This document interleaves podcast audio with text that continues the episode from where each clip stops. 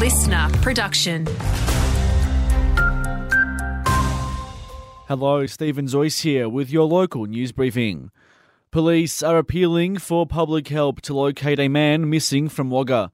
40 year old Josh Irvine was last seen on Saturday.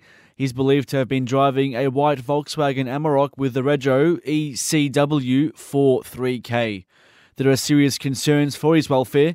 Anyone with info is urged to contact Wagga Police Station immediately. Two men have been taken to hospital after a crash northeast of Wagga.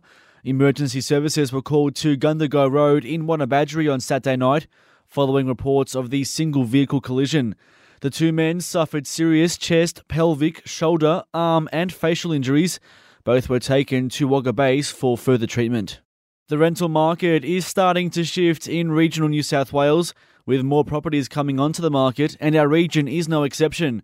That's according to recent data from PropTrack. Cameron Kusher says while median rent is stable at about 400 bucks a week compared to last quarter, we could see that change before long.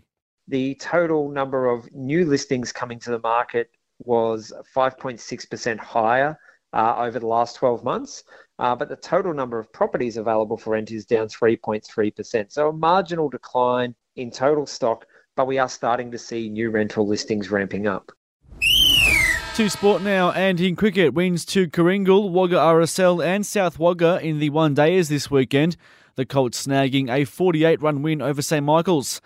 It was partly thanks to skipper Sam Gainsford, who finished with a brilliant knock of 90 runs, Sean Smith also adding a half century. The Dogs also took down Lake Albert by the same result. Tim Cameron was impressive, slogging 83 off 104 balls. And a magnificent century from Aaron Maxwell wasn't enough to see the Cats over the line. He smacked 110, but the Blues would get the chocolates by 15 runs.